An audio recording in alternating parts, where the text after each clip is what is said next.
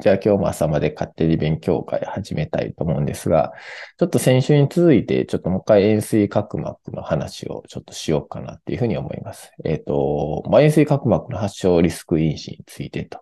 いうことです。まあなんか今最近論文とかを読んでても、結構その角膜の領域においたら、やっぱ塩水角膜の、まあこういう論文っていうのはすごいこう増えてきてるなっていう感じで、で、まあ今回角膜カンファレンスでも、まああの、塩水角膜の連絡がすごい多かったんで、なんとなく全体的な流れとして、まあ一つ次の、あの、まあ病気っていうかね、まあ前眼部の病気としてやっぱ治ってない病気っていうのが、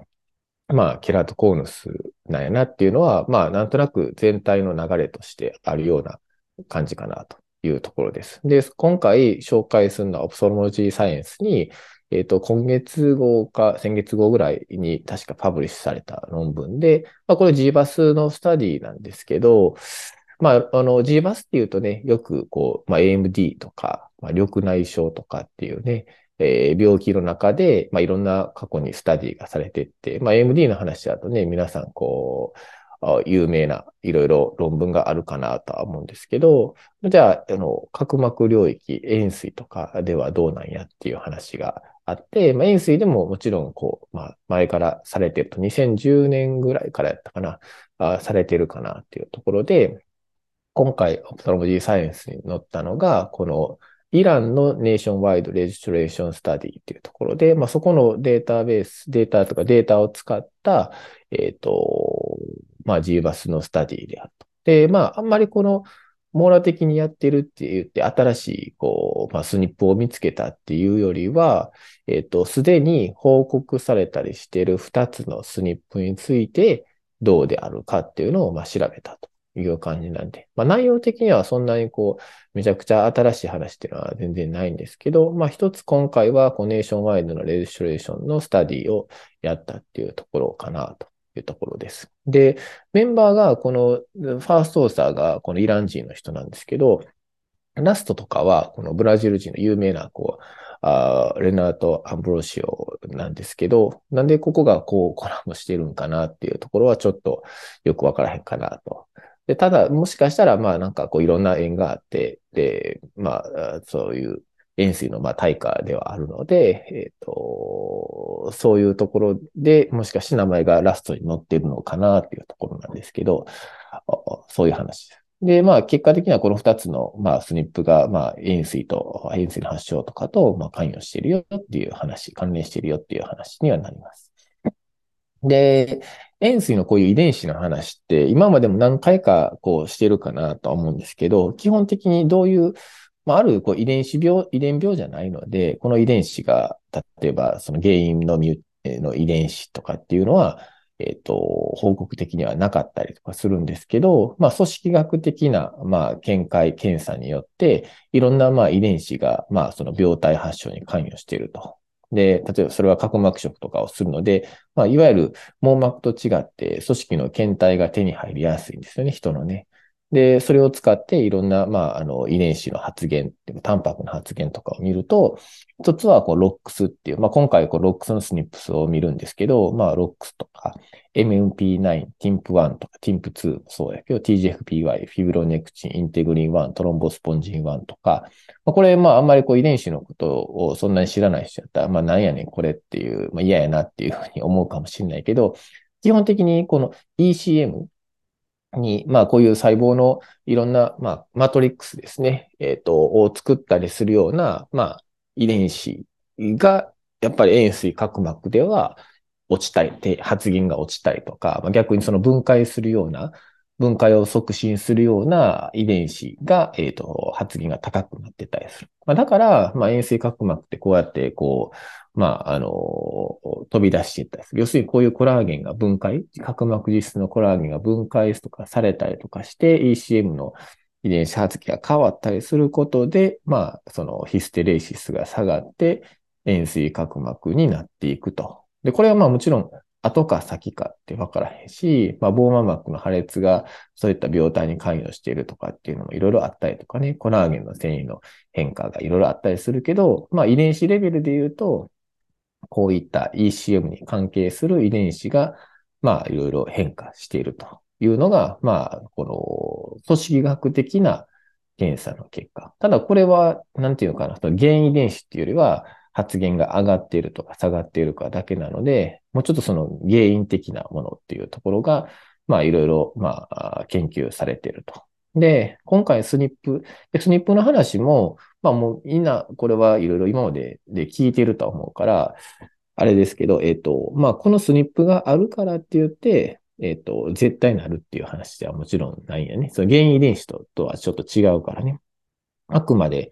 個性的な話、一元期多形なので、あのー、個性的な話になるんですけど、ただそのスニップがあると、ケラトコーヌスにそれがないのと比べて、えー、発症リスクが上がるよっていうのが、まあ、いろんな、まあ、たくさんの大規模なデータ、たくさんの患者さんのデータを集めて分かってくる話になる。で、今まで、だいたいまあ4つぐらい、こう、よく、このロックス遺伝子、ロックスのスニップに関してはいろいろ言われてて、で、今回はそのうちの2つに関して、まあ、より、こう、詳しく見ていくというのが今回の目的であると。で、これもやっぱりその、コントラバーシャルである部分ではそうじゃないとか、いろいろあったりとかするので、このイラン人、イランでめちゃくちゃ多いんですよね。塩水角膜って。確か全人口の4%とか5%ぐらい。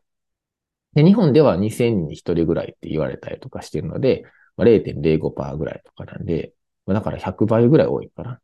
なんで、まあ、めちゃくちゃ多いんですよ、イランの人ってね。なんかイランではかなりこう塩水角膜の研究が進んでて、塩水角膜の、まあ、新しい治療とか、こういう、まあ、スニップの話とかにしても、結構イランからのデータっていうのがたくさん出てたりとかしています。で、えっ、ー、と、まあ、それを今回実際見ていきましたっていう話ですね。で、ここがね、実は一番大事なんですけど、この、あの、クライテリア。どれを異常として、どれをこう、こう、なんていうか、塩水角膜じゃないと。まあ、じゃないのは大体まあもちろん全部こう、OK っていうことなんですけど、サスペクト、アブノーマルとかっていうのがあって、で、今回まあ、ケラトコンス178に、対象者180に、健常者100人、だいたい両方とも180人ぐらいのデータベースから、えっ、ー、と、やると。平均年齢はだいたい32歳ぐらい、両方ともって同じようなだいたい年齢層で患者の数っていうところです。で、この、もちろん塩水角膜診断しようと思うと、一個のパラメータだけで診断できるわけじゃなくて、いろんなパラメータがこう必要だったりすると。で、ここでも、あの、円錐角膜かどうかっていうのの、これ Pentacam。世界的なね、日本では CASIA が多いんですけど、世界的な円錐角膜の診断っていうのは、まあ、 Pentacam で、まあ、大体やられたりとかしているので、えっと、K、 Pentacam の Kmax とか、あの、例えば、 against rule astigmatism とか、 corneal astigmatism、 thinnest の角膜厚とか、まあ、えっ、と、あとは difference ですね。まあ、円錐角膜、あの、TMS でもそうですけど、ある部分、例えば上と下の、その、ケラトチとかの差とか、その差分のことが結構いろいろあの、塩水角膜診断には結構得意的なので、要するに塩水角膜って対称性じゃなくて非対称性に突出してきたりとかするから、その厚みの差とか、えっ、ー、と、その、えっ、ー、と、ジオプターのね、ケラトの差とか、そういうものをいろいろ見て、まあ、その criteria っていうのをしっかり定めていると。 normal と suspect と abnormal。多分ここら辺が多分アンブロシオも関係したりとかしてるので、こういった定義をしっかり決めるのが、まあ、あの、大事かなと。特にこういう G バスのスタディっていうのが、誰が健常で誰が、まあ、 keratoconus かとか、どういうグループを、まあ、いわゆるその、まあ、 disease としてやってるかによって、だいぶこうデータに差が出てくるっていう話。例えば、まあ、その、この、あの、なんていうかな。雑音が多ければ多いほど、たくさんの症例数が必要になるんですよ。ディディーズに幅があったりとかすると。いろんな、こう、単因子の病気が、単因子疾患であればあるほど、もちろん、その N 数って必要になるんですけど、これが、例えばね、えっ、ー、と、うちで、あの、うちの、あの、外の先生とか上田先生がやっている、あの、SJS のね、スティーム・ジョンソンシンドロームの GBAS のスタディやと、えっと、もちろんそんなに数なんて集まらないんですけど、あの、50人ぐらいだけで、めちゃくちゃ、あの、なんていうかな、綺麗に結果が得られた、新しいスリップとかを発見することができたりとかしたいね。で、それはなんでかって言ったら、その、いわゆるその、綺麗に病気っていうものと健常者っていうのを、あの、区別することができたから。AMD でも実は AMD って言ってもいろんなタイプの AMD がいて、それを全部混ぜこぜにすると、なかなか綺麗な数字、あの、結果っていうのは出にくかったりするけど、このタイプとかっていうふうにうまく分類できると、あの、少ない N 数でも、実際その原因の、まあ、スニップっていうのが綺麗に結果が出てきたりとかするので、こういった定義をしっかり、えっ、ー、と、まあ、決めるっていうのはめちゃくちゃ重要な話になってくると。あとはこういうカットオフ値に話に関しても、まあ、各パラメーターでクリニカルなケラトコーヌスとサブクリニカルなケラトコーヌスっていうのを綺麗にこうカットオフ値をしっかりやる。これがなんか実際上ではめちゃくちゃ大事で、えっ、ー、と、これが多分この論文のキーなんやろなっていうところなんで、もしまあこの、まあ、塩水角膜のそんな G バスをやろうっていう人はしてる、している人は多分日本ではほとんどいい頻度ちゃうかなと思うんですけど、まあ、どっちにしてもこういう定義っていうのがめちゃくちゃ大事っていうのをちょっと覚えておいてもらったらいいかなと。で、それがもう分かったら、あとはもう、その定義の中で、この人は遠征角膜の人、この人は、まあ、健常人っていうふうな人。で、その微妙な人は、えっ、ー、と、この人は遠征角膜の人と入れるかどうかとかっていうのを、しっかりこのクライテリアに応じて、まあ、決めてやっていく必要があるし、まあ、そういう混ざり物がなくなれば、あの、少ない N 数でもかなり綺麗な結果が得られる。で、今回はその RS2956540 と RS10519694 っていうこの2つのスニップについて、まあ、あの、まあ、C か G か、あとは C か T かっていうのでね、見ていくと。で、この、まあ、DNA の配列、この配列は、えっ、と、ATCG で全部すべてこう決まっているので、えっ、と、で、その並びで3つずつでアミノ酸が決定されるから、結局、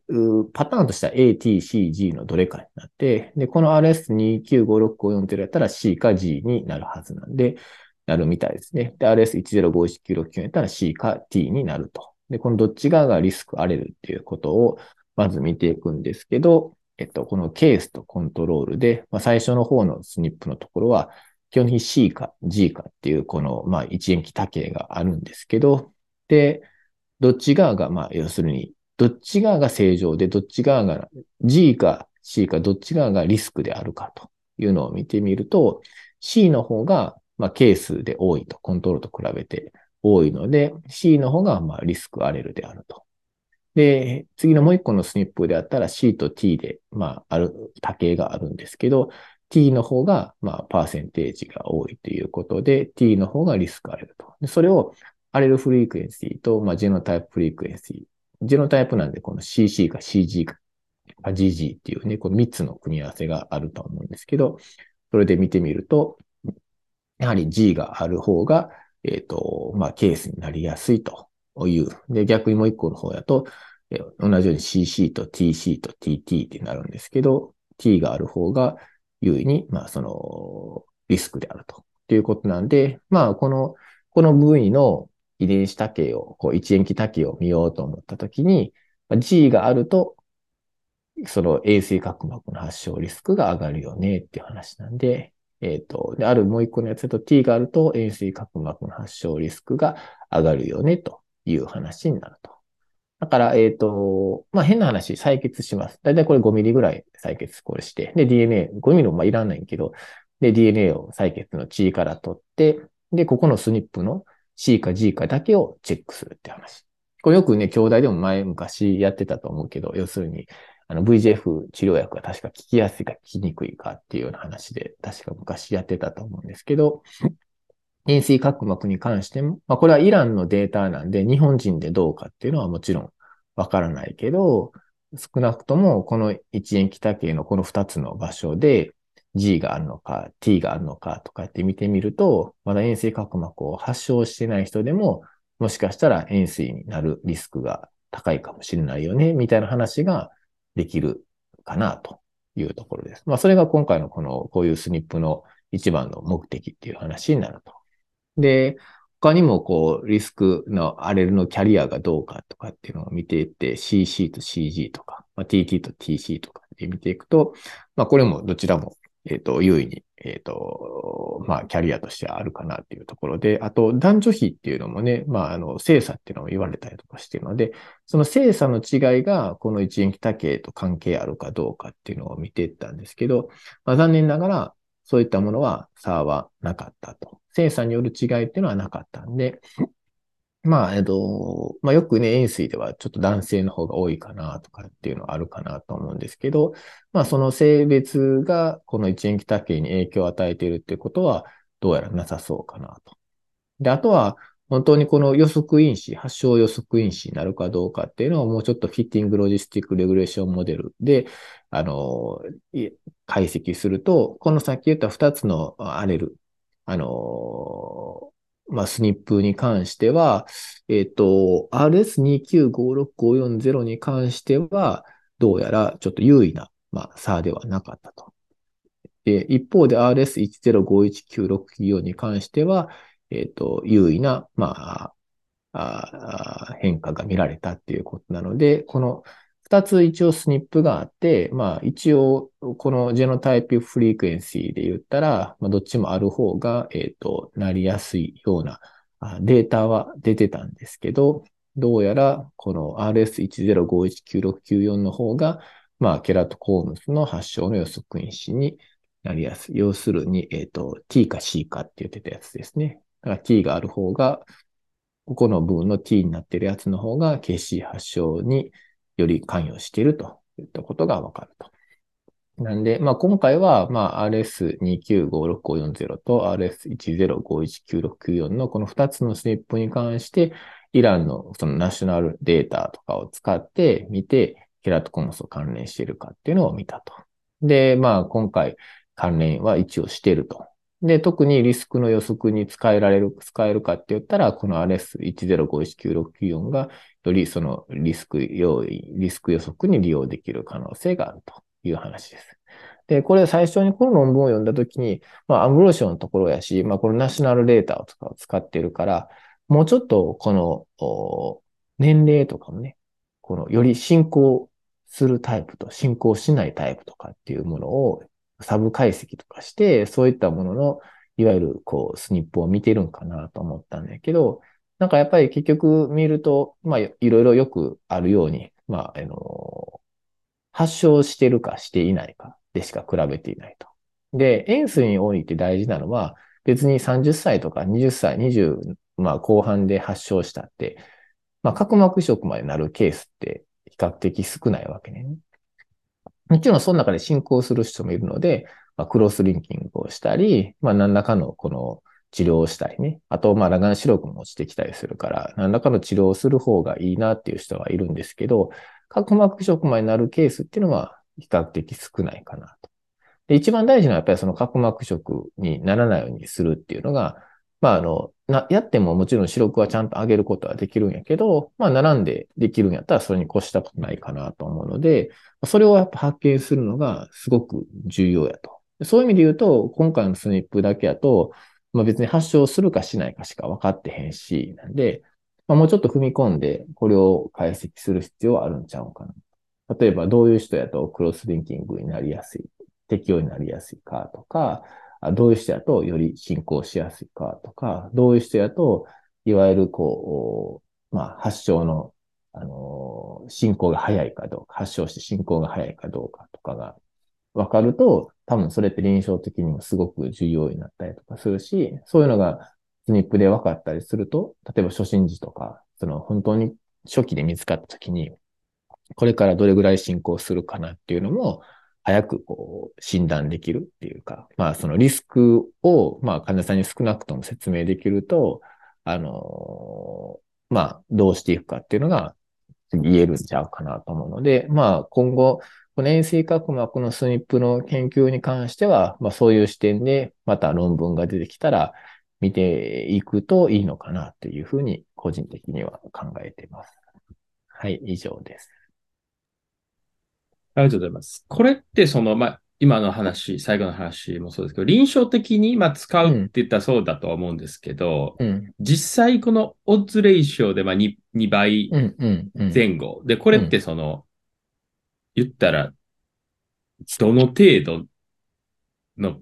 感度みたいなもんって考えることできるんかなって思ったんですけど、つまり、まあ、これ頻度としては日本人、まあこれイランだって4%ってことなんですよね。うん、ぐらい。うん、うん。なので、まあ4%の人を拾い上げる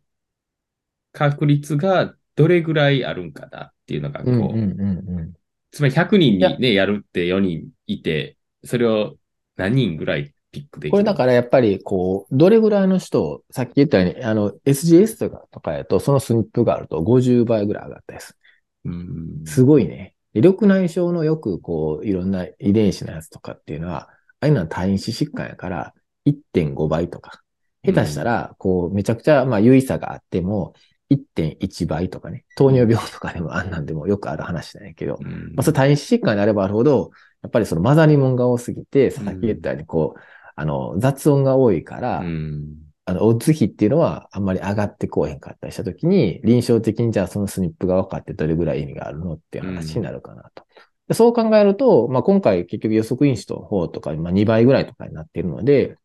まあ、あの、2倍ぐらいやと、まあまあ、もちろんありなんちゃうかなっていう感じかなとは、個人的には思うかなと。でもまあまあ、その実際ね、これは10倍とかやったら、もうなんかいろいろやろうかなと思うかもしれない。2倍ぐらいやったらとかっていうのがあるかなと思うので、うん、やっぱりそういう考えると、どういう症例に対して、えっ、ー、と、まあ、ポジティブ、それをポジコンとして取ってるかっていう話、塩水として取ってるかっていうのが、そこにすごく幅があったりとかすると、例えば、あの、まあ、今回サブクリニカのやつとか取ってないと思うけど、サブクリニカのやつとか、そういう微妙なやつとか、初期みたいなようなやつをばっかりを取りすぎてると、えっ、ー、と、そこに差って出にくいかもしれへんよね。で、そこまで重症にならない人やったりとかするので、それってほぼ正常に近いような形の人になっているから、そうなると、案外スニップっていうのは出てこない。うまく、その、オッズ比っていうのを意味でね、良い差とか出てきて、そこの差があるっていうのはもちろん、多形で、まあ、多少の差はあるかもしれないし、統計学的には差があるってなっても、臨床的にはやっぱり、この先生も今言ったように、オッズ比っていうのがめちゃくちゃ大事な話になるので、うん、まあそこがどうかっていうのが一番重要なところかなというのね。うん。なんかあと、まあその遺伝子って、その、まあコスト、臨床的にはコストのみならず、やっぱりかなり情報ってセンシティブじゃないですか。なので、その、例えばこれで、のためにやるだけのその遺伝子を調べるっていう個人情報の結構厳しいですよね。日本ってどういう法規制なんか、あんま知らないですけど、今日海外だったら結構そういうのを調べるときにこう同意書とかすぐ書かされるイメージがあるというか、実際書かされたんですけど、なんかその、うん、そういうのってどうなんですか？調べたければ調べれるぐらいな感じなんですか？これは、えっ、ー、と、スイップに関したらね、調べたかったら調べられたと思うけど、実際それをカルテに反映できるかってなると、また違うかったりするかもしれんよね。うん、その、うん。それはその、結構こう遺伝子情報とカルテの情報と結びつけるのって結構難しかったりとかするんじゃない例えば、網膜のいろんな変性疾患も、まあ、遺伝子検査とかできて今パネルを作ろうとしてるやんか。でもあれも、えっ、ー、と、カルテに反映できるかどうかっていうのもあるんちゃうかったっけ？その、個人を特定できないようにするから、えっ、ー、と、そういうのがあるんや、確かに。うん、それなんか、旧大の村上先生と前話してて、うん、その、カルテに紐付けられたりとか、医療情報と紐付けられたりとかしないと、本当の意味では臨床的なフィードバックができひんかったりするけど、そこが匿名化されたりとかしたりするから、結構難しかったりとかするとかっていうのはあったんで、うん、まあこういうのも実際、臨床にもしね、研究段階やったらまあまああれかもしれんけど、臨床で持っていくときには確かに先生が言うようにそういうのは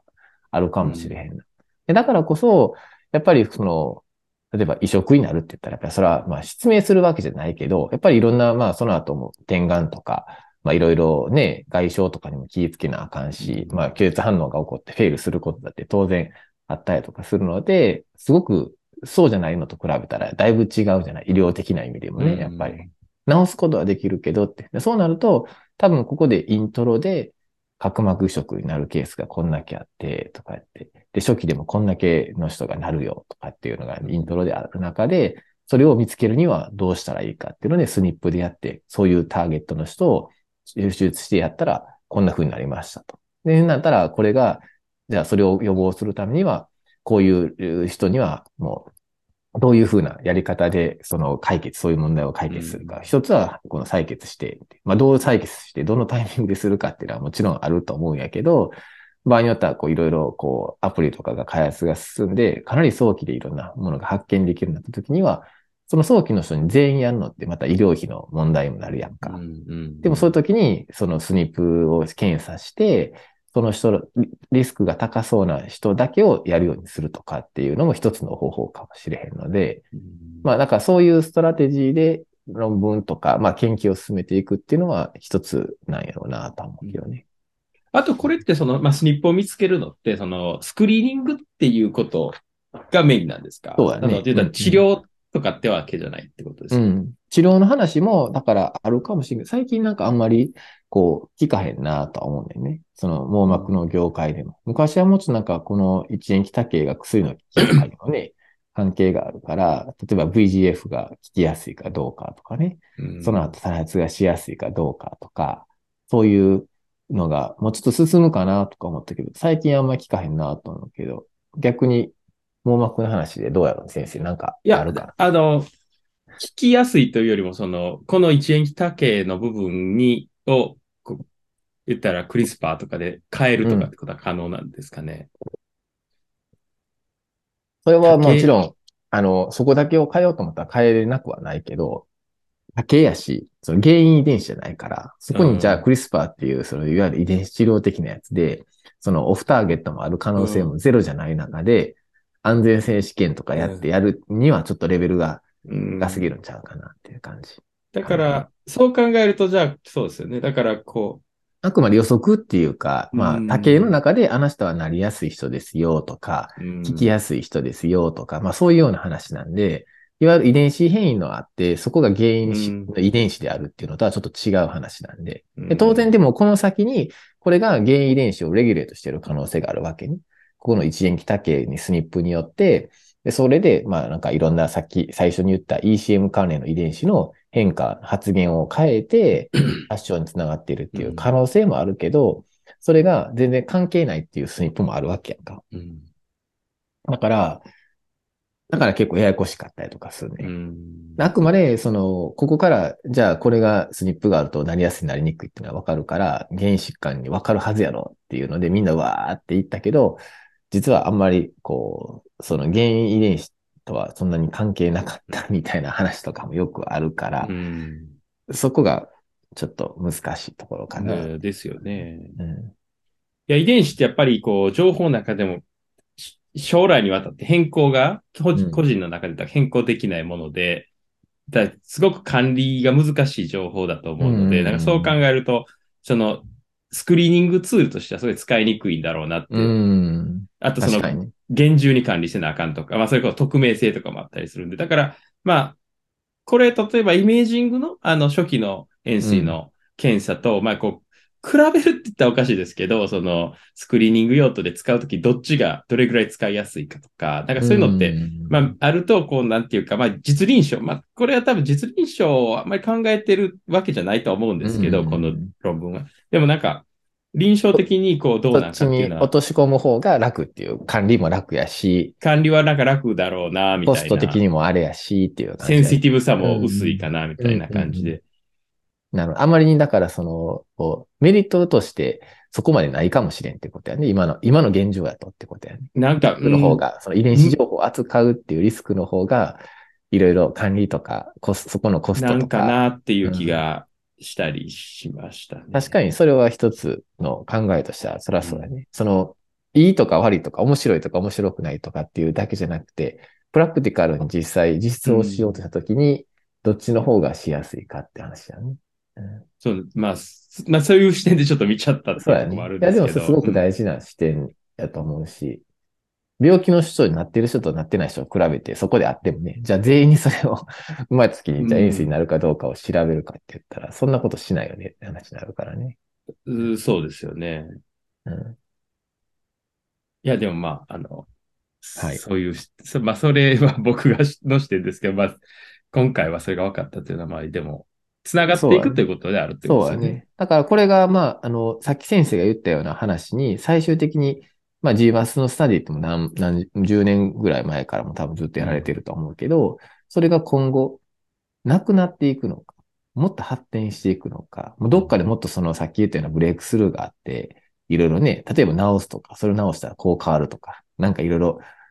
見ていけれるんやったらまたちょっと違う話になってくるかもしれへんので、うん、最近は一時よりもこのね、これの話ってあんまりしないような気がすんねんけどね。俺もまあ専門家じゃないから分からへんけどなんで、まあそういう視点でまたこういうトレンドとかっていうのをね、見ていくと、まあそういった研究の流れっていうのがね、方向性とか流れとかが多分出てくるかなと思うので、うん、個人的には僕結構こういうのは、塩水ってさっき言ったようにこう、発症を、どういう人が発症、発症っていうか、進行が早いかどうかっていうのがまだちょっと分かってないところがあるので、うん、みんなかなりそういうところの研究って、まあ先生が言ったような画像解析からいろいろやってるんやけど、なんとなく、ちょっとそこはなかなか画像解析だけでは難しいかなっていう気がしているので、うん、まあこういう遺伝的なものっていうところのサポートっていうのがあると、だいぶ違うんちゃうかなだその要するに二つを使う、使い合わせて combine するっていうのは大事なんちゃうかなっていうのは個人的に思ってるので、まあ、ここの分野っていうのは結構大事ではないんちゃうかな、大事なんちゃうかなっていうふうには、まあ思っているので、まあ今回ちょっと紹介したかなっていう感じです。ありがとうございます。以上です。